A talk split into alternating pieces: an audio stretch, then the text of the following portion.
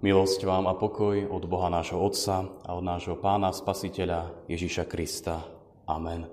Milé kresťanské zhromaždenie, teraz už povstaňme z úcty pred Božím slovom a vypočujme si ho, ako ho nachádzame napísané v Evanielium podľa Jána v 5. kapitole od 1. verša nasledovne. Potom bol židovský sviatok a Ježiš vstupoval do Jeruzalema. V Jeruzaleme pri Ovčej bráne bol rybník, po hebrejsky nazývaný Betesda, s piatimi stĺporadiami. V nich ležalo množstvo chorých, slepcov, chromých, ochrnutých. Bol tam tiež človek, ktorý už bol chorý 38 rokov.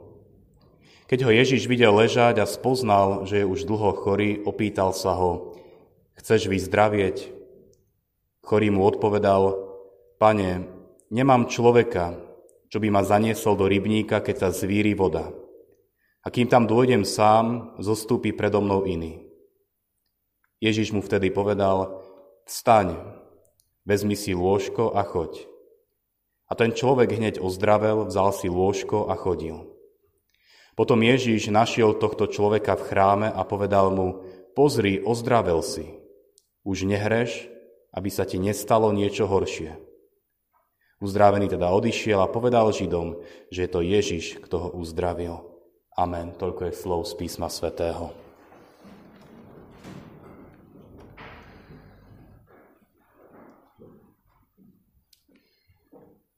Drahé sestry, milí bratia, i dnešnú nedelu pokračujeme v našej letnej sérii kázni s témou pri vode.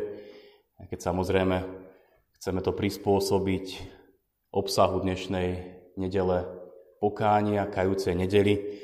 Vždycky to tak je, že aj to rúcho na oltári sa zmení na tú čiernu farbu a takýmto spôsobom si pripomíname zničenie mesta Jeruzalém, ale taktiež aj mnoho iných zničení vo svete, ktoré boli následkom ľudského hriechu, sebectva a nenávisti.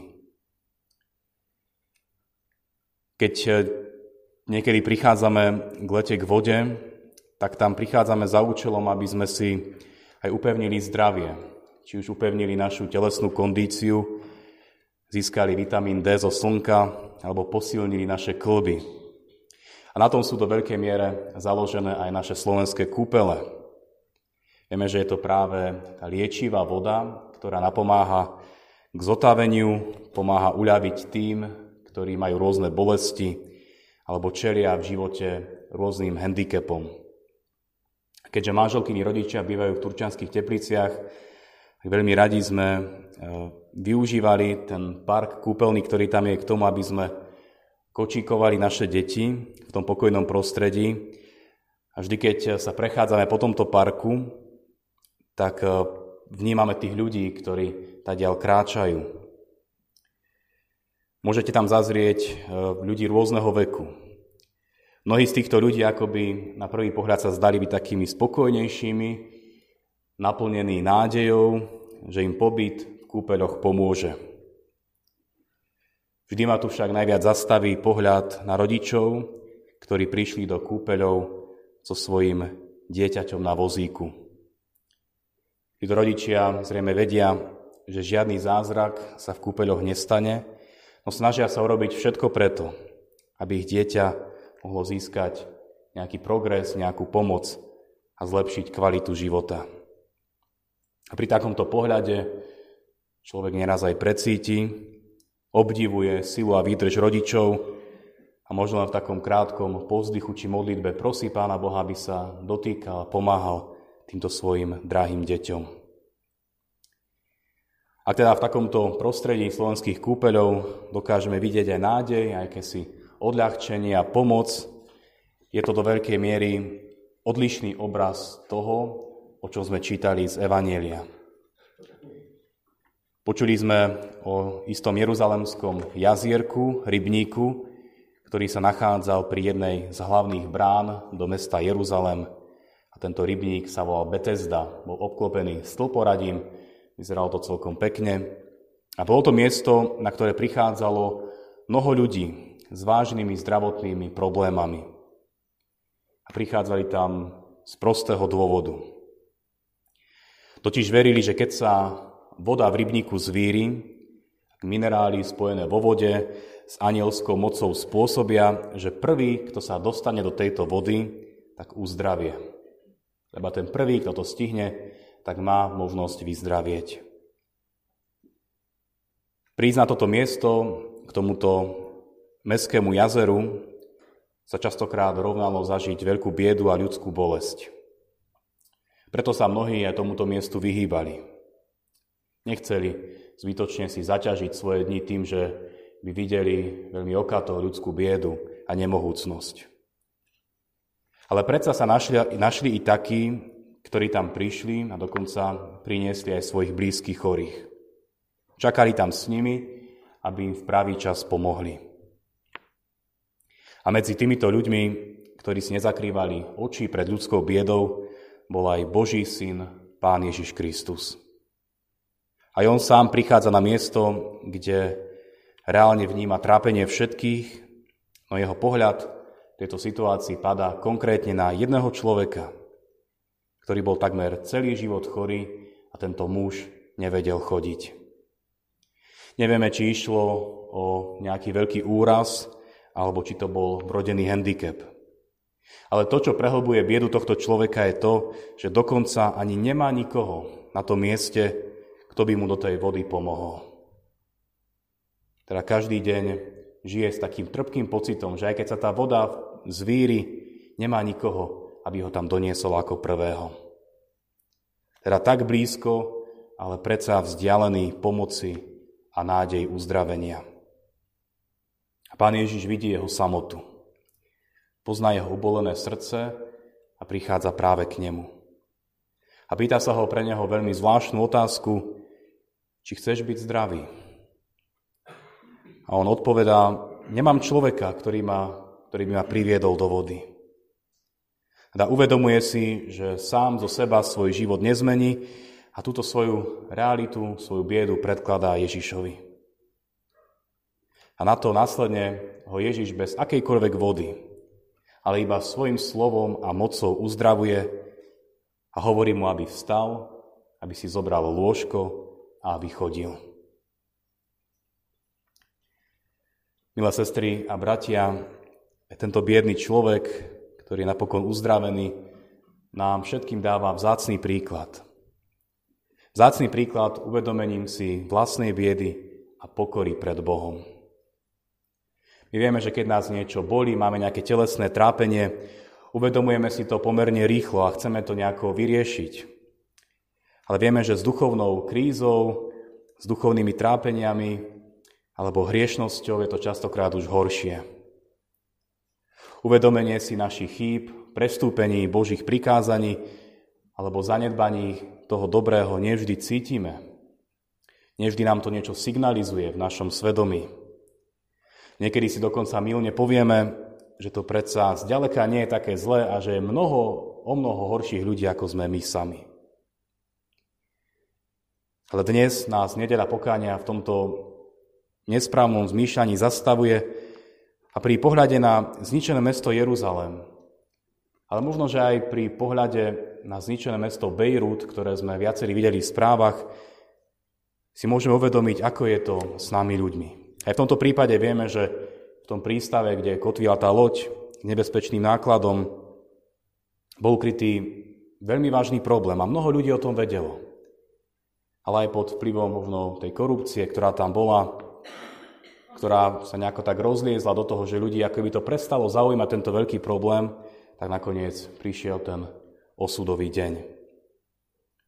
A keď potom tí vyšetrovateľia riešili, že koho to je vina, tak mali dokonca problém zistiť, že kto je vlastne zodpovedný, lebo celá tá mašinéria tých úradníkov a korupcie bola taká rozsiahla, že naozaj množstvo ľudí stálo za tým, že toto mesto bolo do veľkej miery zničené. A keď hovoríme o zničených mestách, môžeme pokračovať a hovoriť aj o rozvrátených spoločnostiach, o rozbitých rodinách, vzťahoch, o zničenej prírode, o nevšímaní si bolesti druhých. Vieme, aké rôzne formy toto má vo svete. Aby v tom všetkom sme nevnímali iba niekde problémy druhých ľudí vo svete, ale aby v tom všetkom sme našli aj ten svoj vlastný podiel.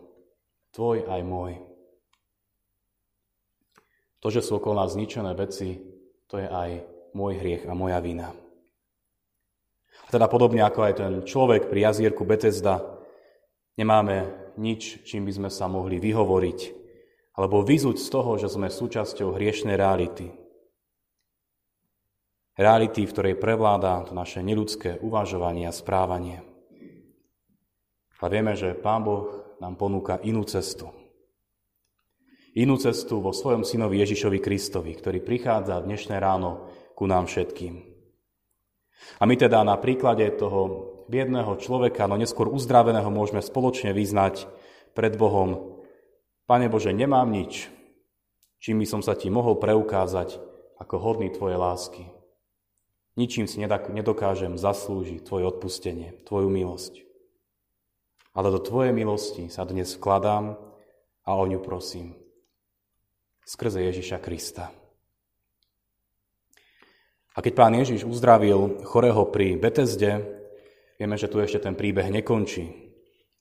Uzdravený človek svoje prvé kroky smeruje do chrámu, ktorý bol nedaleko. Prichádza do chrámu, aby Bohu poďakoval, že vzhliadol na jeho biedu a uzdravil ho. A chce i naďalej, aby jeho kroky boli neustále vedené podľa Božej vôle. Jeho kroky do chrámu sú nám všetkým druhým krásnym príkladom a svedectvom. On sám vie, že telesné zdravie je síce dôležité, ale to, čo potrebujeme neustále, je uzdravovanie ľudského vnútra a ľudskej duše.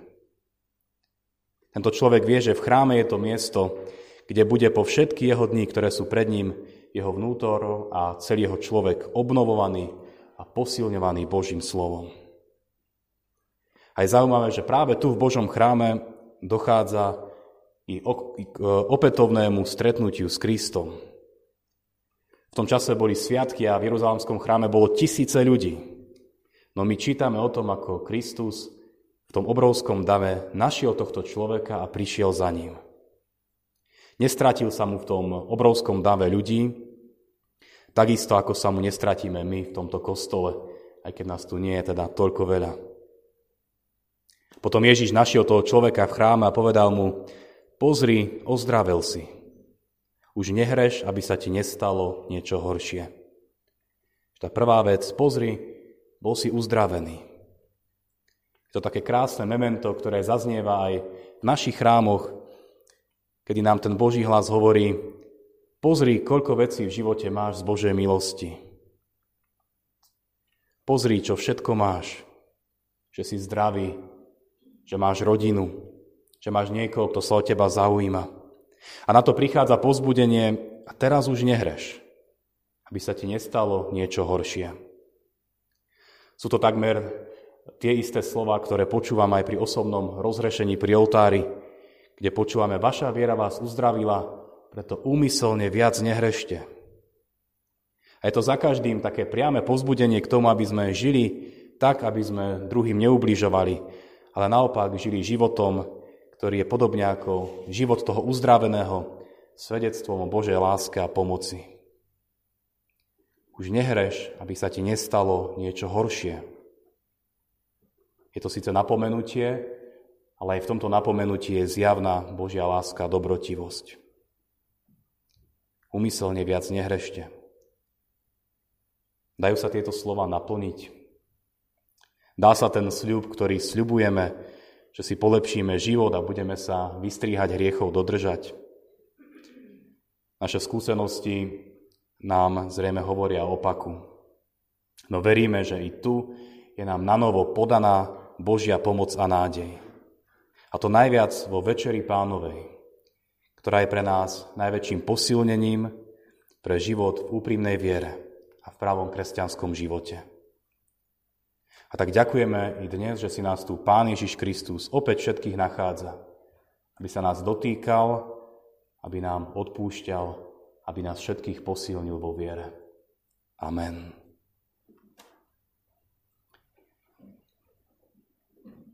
Drahý náš Pane Ježiši Kriste, ďakujeme Ti za túto vzácnú nedelnú chvíľu, v ktorej Ty nás všetkých nachádzaš, prichádzaš k nám, aby si nás uzdravoval, nielen telesne, ale duševne.